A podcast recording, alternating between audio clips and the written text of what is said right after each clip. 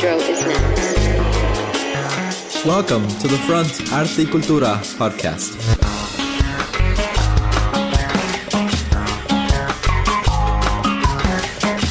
The Front is an active art gallery, arts educational space, concert, and meeting venue. Run by Casa Familiar at the heart of San Ysidro, California, it stands just one mile away from the international border of San Diego and Tijuana, Mexico. We want to say thanks to the National Association for Latino Arts and Culture for their support into making this project possible. Now, as our fourth episode, we wanted to bring you back to our past exhibition titled And We Will Sing in a Tall Grass Again, which we were just finished setting down from its closing. For those listening back on the air, we are referring to our past collaborative exhibition with co curators Alan Luna and Julie Chu. This exhibit brought many themes to the gallery that specified the futurities of gender, self expression, and the importance of identity in the post colonial world. But now that we've closed our doors to its future, we wanted to share with you some commemorative insights that we've collected from the curators and artists themselves as a way to look back to its feet.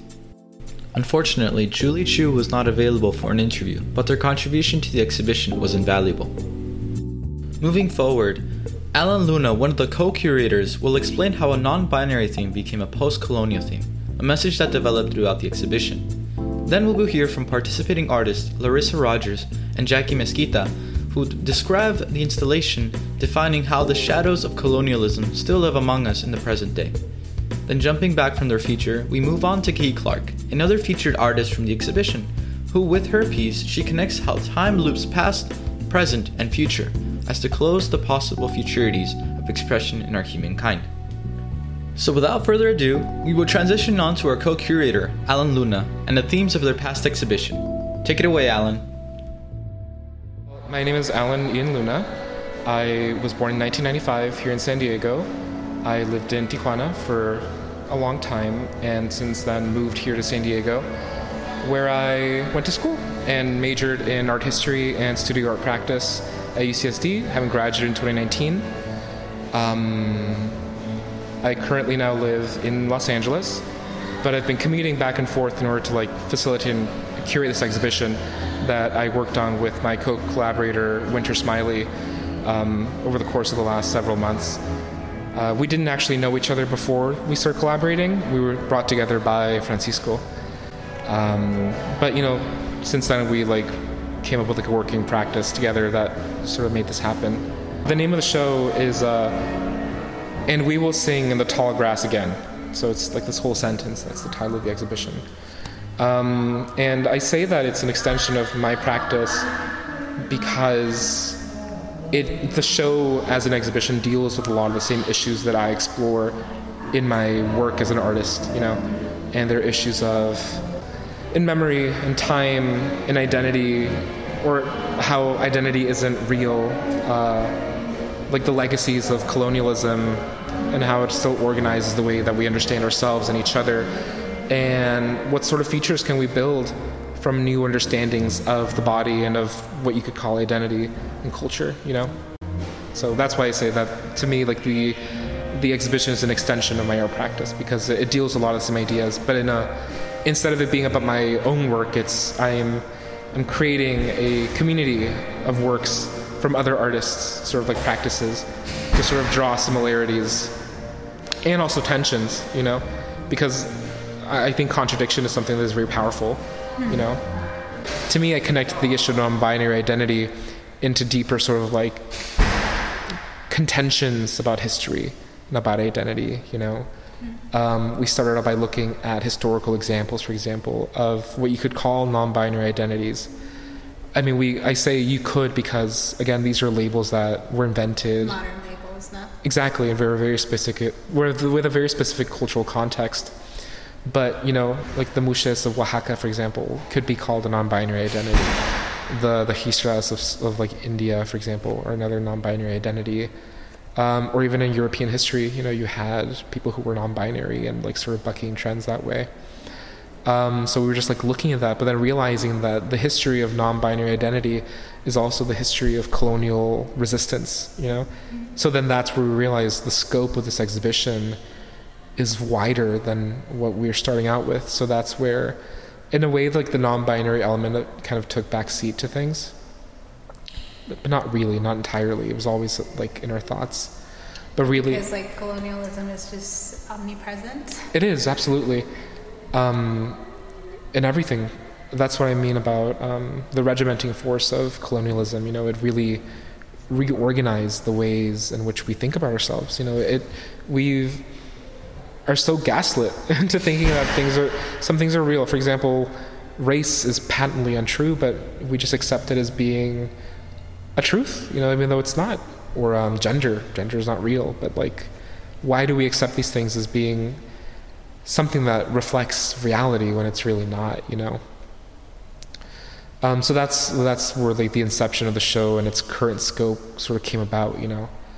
Um, being able to look at works that deal with gender identity, quote unquote, you know, um, with racial identity, again, quote unquote, um, ecology, issues of sustainability, of craft, of the earth, you know, and uh, we we chose these artists because there are these like links between them that connect the works to each other. You know, um, like the poetics of the soil. I think is a big part of like what is going on in the show. If you notice in the exhibition, there's a lot of works with with literal dirt as part of them, but they each speak to the idea of dirt differently. You know.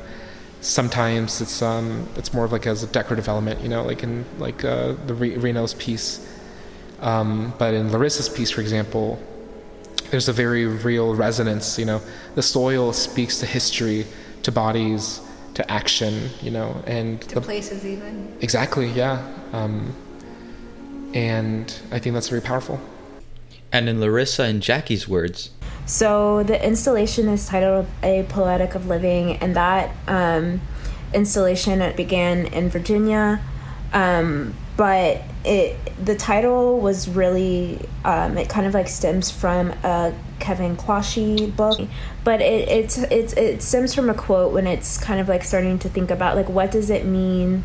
Um, to think about black aliveness given how readily um, black people are indexed to death um, so like thinking about like what it means um, to to be alive and especially in kind of like the moment that we're living in and how can we think about that in relationship to how we are remembering those who have um, who have passed away, who were killed, who were murdered, um, who were living in these circumstances, who weren't given the care or tenderness or regard while they were living. Like, how can we start to think about that when we're thinking about how we're remembering them or memorializing? Um, and and so this what this installation is is soil from Virginia, sourced from Pen Park. And that was a plantation that had these 43 unmarked slave graves. And so the soil, um, I kind of guerrilla styled and took the soil from from that location, from that golf course, and um, used it in the installation and cast my body kind of um, out of that soil um, and started to grow um, celosia on it, like thinking kind of like about the history um, that or like the present day um, kind of like resources knowledges um, acts of resistance of care that has grown kind of like from you know that has grown from like these enslaved people um, and so that's where the installation began and then when it came to the gallery space here um, really thinking about the shared history between the black community and between um, the Latinx community, especially here in Los Angeles. And so Border Soil was also introduced. Um, and so there's there's um, four four um, you know bodies that were cast um, and placed within kind of like the soil. Um, and so that was kind of like the foundation of this um, performance.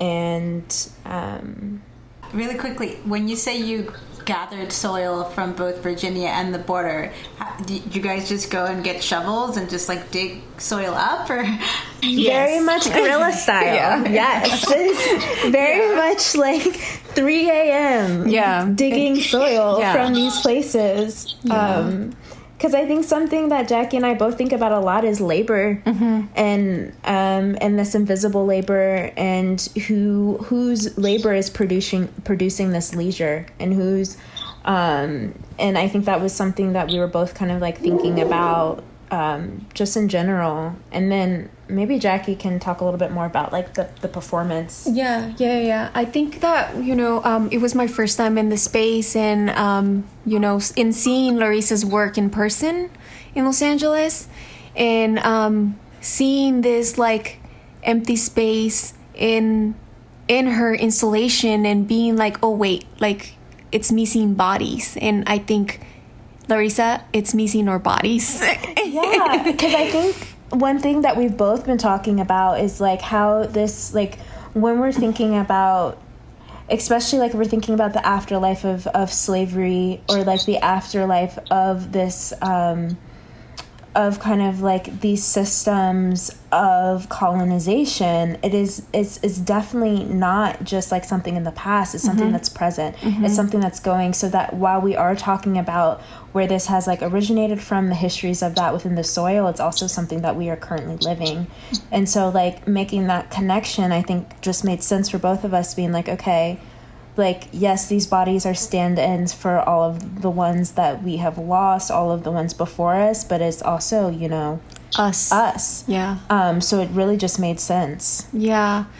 And I think we saw the opportunity at that moment where we could, um, you know, look in the direction of the border and look at the direction, you know, uh, one looking at the border and then the other one looking at the opposite direction, and how um, our bodies were like touching, but the part that were that we were using a lot it was our arms. Like our arms were um, together or we were holding hands and we were lifting our upper body up. So i, I was with my strength and with LaRissa's strength we worked together like lifting each other up to care for our bodies. And and um and it, it, I, I feel that it was it was something really beautiful because it it was something I was it is this other layer of the skin, but it's also this um, kind of cleansing and and like renewing. so i think like in in the performance um it's it's intervening with this installation by us um first this this wasn't announced. So we kind of had a, a time where we are like okay we're going to start the performance at this time. So we're just going to kind of like start. And we'll just kind of like keep an eye on each other so we know when we're starting. Um but it, it began by us um finding this pl- this place in in the installation where like bodies felt like they they were missing and making kind of like a mud using water um, making a mud um, stripping stripping kind of like down um, so so we renewed I think it was also important because as um, women of color, especially within like something like a white cube space, we were thinking a lot about, you know, we us as as as women as brown women our bodies are very often um spec um we're very much a spectacle a lot of times and like thinking about the history of performance and like thinking about how we don't want this to be something that that um how or like how can we how can we create layers of safety um within that? Um you know how do we not become a spectacle? How do we have some sort of um you know like control over like the situation especially within a white cube space that has a, history of like certain type of bodies being welcomed. And part of that for us was it's it's an intervention. It's something that's not announced. It's like they're witnesses to Mhm. this event. We are in charge of this space. Mhm. um, so i think that was something that was important and so while we are kind of like stripping um, and creating this mud to then bathe ourselves and bathe one another in and lay in thinking about rest and then lifting each other up and with jackie's body being positioned toward the border and my body being positioned um, towards uh, The opposite the direction? opposite direction um, it, it was very kind of like symbolic thinking about like the crossing of borders the linking of borders and also thinking about kind of how like this history of nomadicism of migration is one that is inherently um inherently kind of like uh de like thinking about if we're thinking about borders we're thinking about land as possession. We're thinking about being able to like name and saying like i am from here. But like through this action of crossing a border or like or um, of migration it's inherently kind of like going against that colonial idea of like land as possession going against like this um, it, it's an act of refusal. Um, so like we were thinking about kind of like all of these things and this action of like caring for one another's bodies and then it then me offering the celosia to jackie to plant and then burying my body in the soil. Um, thinking about kind of like the soil as a womb Mhm. so not not not as like a burial like a wake but thinking it more of like an incubation as a period or Mhm. like a a way to reconnect to rejuvenate a place of rest Mhm. um that re- regenerates um, that, that that also thinking about um, you know the ephemeral but not the ephemeral that just happens and then it's done like the ephemeral that happens it transforms it becomes something else That piece is interesting because it is literally alive. You know, like it lives in the gallery. It has caused an insect infestation in the space. Oh, infestation is a strong word, but like there's def, you know, like it, the like the white cube gallery isn't supposed to be alive that way. You know, um, but So like clinical though. yeah, absolutely. And I like that. Like, don't I like the white cube? Don't get me wrong. I like other things as well, but like I think there's something to be said about the white cube and its flexibility. You know, the neutrality of the space. Well, or the supposed neutrality, because nothing in this life is neutral, of course. Because everything is like somebody's trying to make us feel something in a certain way. But I do like the white cube in that sense. But uh, I also like the interrupt, like the transgression that comes with like having a piece like that in that space is, is interesting. And I don't know if the front's necessarily like a white cube in the same way because it's it's more of a community space. You know, it's which I think is what a gallery should aspire to be, more than just a place to exhibit artworks, but a place that is a resource for the community. You know. So tell me, well, tell me a little bit before you go deeper into that. What what we can see uh, in this show? The artists, the types of art that you can see. Like you can walk in and see what know. Okay, so you walk into the exhibition, and to your right, there's a doorway that has three distinct exhibition spaces. One is an installation of photographs by Chump. Right next to it is a little alcove that has an installation that has plants and video pieces by Carolina Montejo. And to the far right, there is an installation that has a wall text uh, by El Sol del Rac. And if you go back and you keep going down, there's an installation by Edgar Fabian Frias that are these like three hanging curtains with a rug and a television. Right next to that is um, is Jaslyn and Kyoko Takanaka's five photographs. And if you keep going around the room clockwise, um, you hit um, uh, Israfil's like wall like poems that are like you know these like mimeograph pieces. Love the poems. Yeah, they're they're lovely. Um, and then we have Armando Cortes's video piece, where it's the three channels of the of the canta was being broken. Right next to that is uh, Kate Clark's very beautiful Venus de Milo or Venus of Willendorf sculptures that are like cast in different types of resin. Um, I was telling Kate Clark uh, that what, her piece is something that I also was very much attracted to because it's such a. it begs to be touched. It begs to be exactly. because that. that's what they like. Those statues are. Some theories say that they are supposed to be those like these tactile maps, like they're like these like tactile imagings of the human body. You know that you're supposed to like, touch them, and that gives you an insight into this body. I don't, I don't know how else to describe it. Uh, and I guess she writes about that too in her statement. And in Kate Clark's words, Um, well, the Venus of Willendorf is really interesting, and the reason why she's called that, and I don't even I don't know what pronouns to use, so I tend to just switch the pronouns um, because to me there is something that's more than just like they. or She is definitely not an it as in terms of just being an object, and that's all. Um, but um, many people call her the Venus of Willendorf.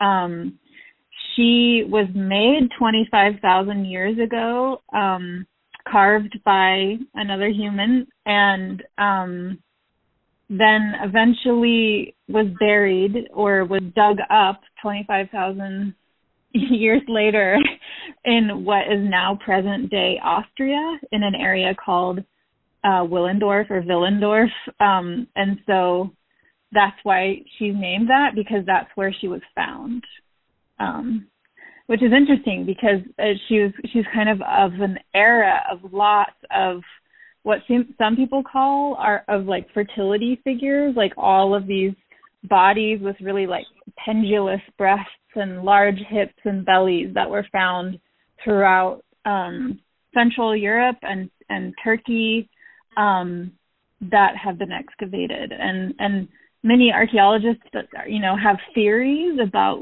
what her their role was for, but really nobody knows, and and that's what I think is interesting about them, and why I wanted to make a series of sculptures that kind of iterated on her, um, the way that she was uh, treated with different materials.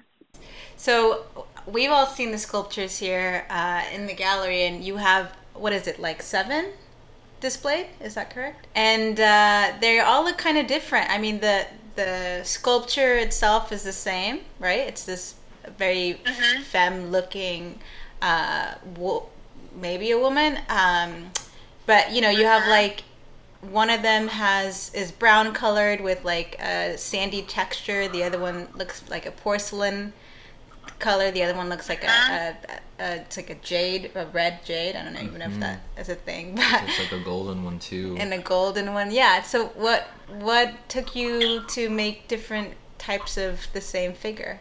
I was just thinking about how like I've worked in a lot of museums and I've and I've done lots of projects in relationship with artifacts and um was thinking about how like with this figurine specifically I grew up with a figurine of the Venus with Willendorf in my house and was always fascinated with it um and just wondering about um their lifeline um of what kind of life they lived 25,000 years ago and then what was their life like, you know, underground. and then just the fact to me, it seems kind of so sad and stunted in a way that they just ultimately get excavated by somebody and then put into a display case in kind of a state of arrested development. Um, and so, in a way, these sculptures are are sort of different explorations of potential histories or futures that this artifact could have had. Um, and it, it makes me think a little bit about how like um, more familiar uh, feminized figures, um, such as the Virgin Mary. Um, she has been iterated upon so many times. There's the Black Virgin. There's you know the the Virgin of Guadalupe. Like there's so many different versions. She's decorated in so many different ways. She's had so many material transformations and treatments and meanings um, because she's been able to live with people for so long um, in their homes, in their churches, in restaurants. Um, and so, in a way, I was thinking about like, well, what could she have had? Could the Venus of Willendorf had had that life in a different world?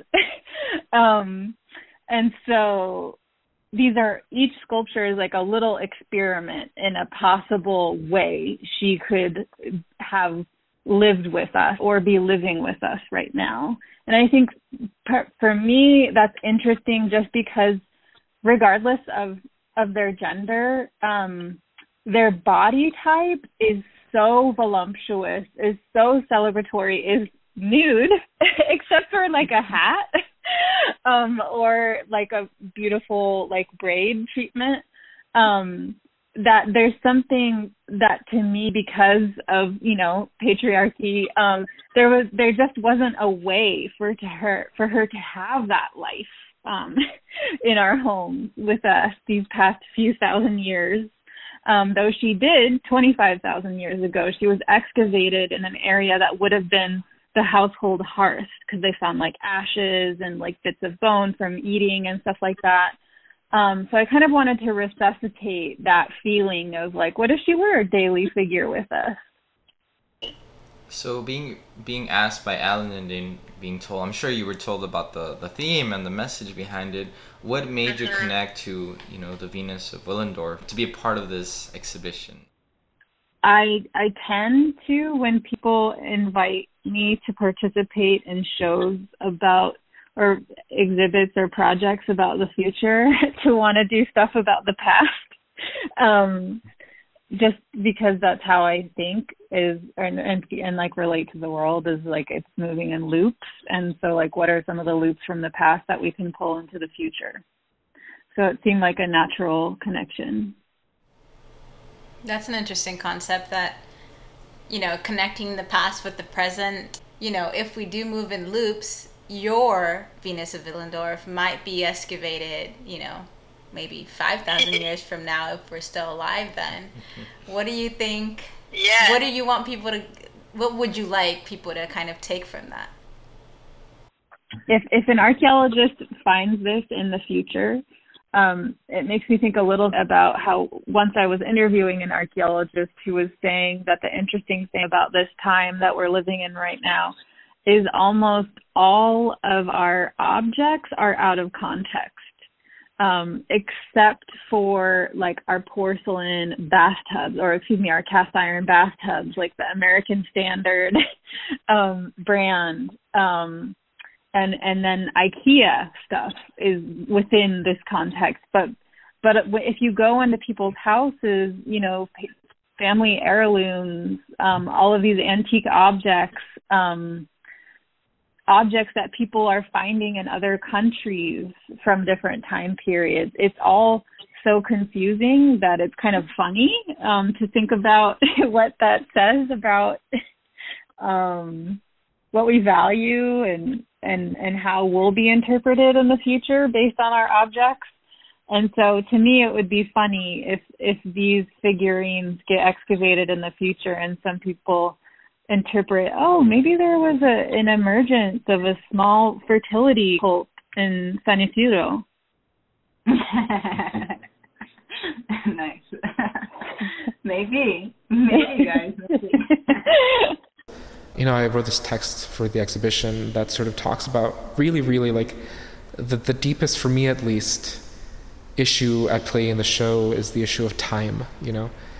Um, how it is that time is this like vast ocean of unknowns, you know, but also time as as a force of resistance, you know, because when you think about imperialism and colonialism, not just in its recent like manifestation, like in the 19, like you know, with the European sort of project of colonialism, but like any colonial project eventually collapses on itself because of the sheer weight of its endeavor, you know. Time is a very powerful ally on the side of the oppressed. it's a bitter ally too because you know often we don't live to see the resistance or like the, the fall of these things. But you know, I, I often think of uh, of the discourse around Mayan culture, for example. Um, you know, a lot of prestige is given to Mayan culture because oh my god, like these temples and the cities and the jungle and like the, the jewels and like the luxury, you know, all these things that we identify as being valuable, exactly, or quote unquote civilization, you know. It's things that you can identify with because they're the trappings of an authoritarian society. Cities are authoritarian projects when they evolve in certain ways, you know. Um, so then, like a lot of people are like, oh well, like what happened to the Mayans? Why did their civilization collapse? You know, but like, the cities are there; they're not destroyed; they're just buried. You know, they're under the jungle now. And part of me wants to think that like people had the capacity to say enough of this. You know, we don't want this for ourselves anymore, and they left their cities behind because you know you go and you know the Mayan people are there and they live in their villages and towns, and a lot of not in the temples anymore. Exactly. They, they, they, the cities aren't there. I mean, some were. You know, we have registers of like inhabited Mayan cities during like Spanish contact, um, or even like that were fortresses and resistances during certain conflicts.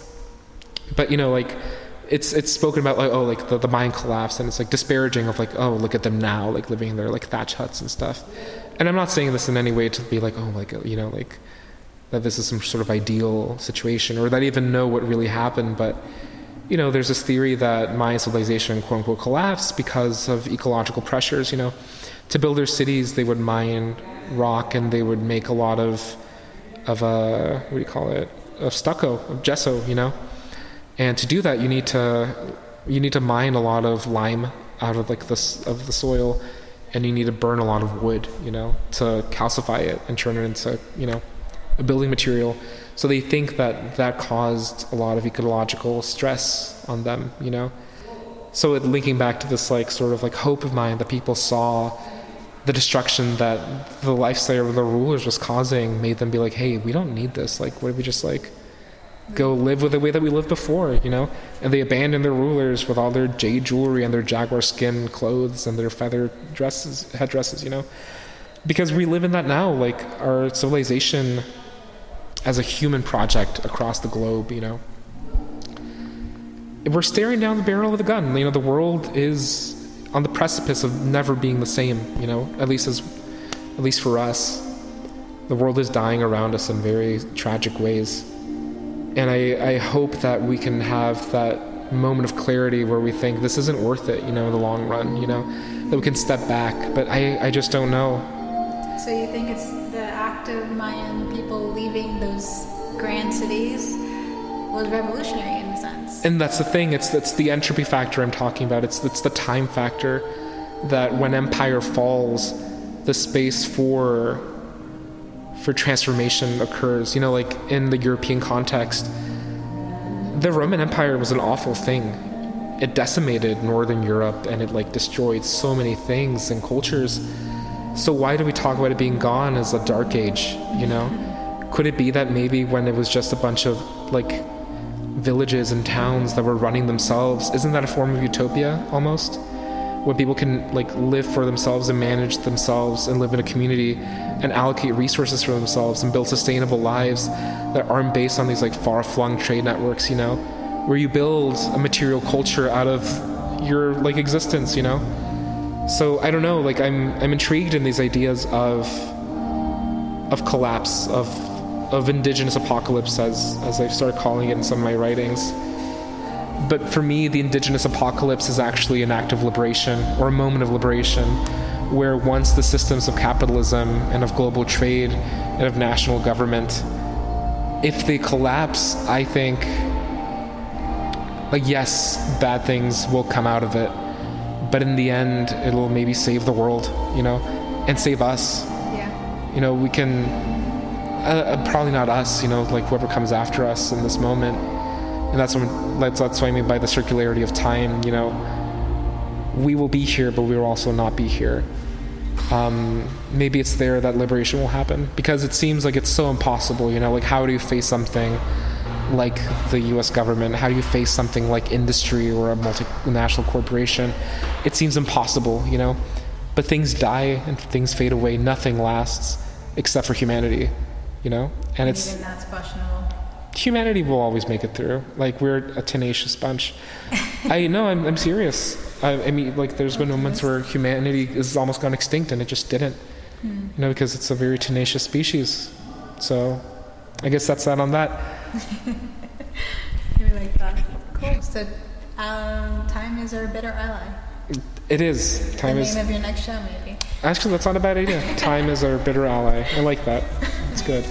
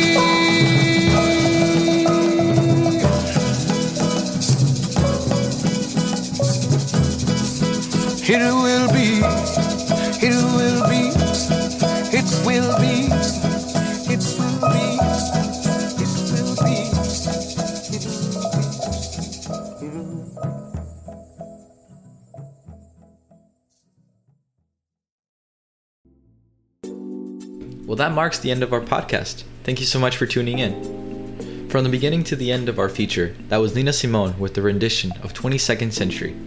And with that, this podcast was made possible by producer Breny Aceituno, producer Francisco Morales, co curators Alan Luna and Julie Chu, fellow participating artists LaRissa Rogers, Jackie Mesquita, Kate Clark, our organization Casa Familiar, and I'm your host, Hector Castro. Thank you for listening and tuning in. See you later.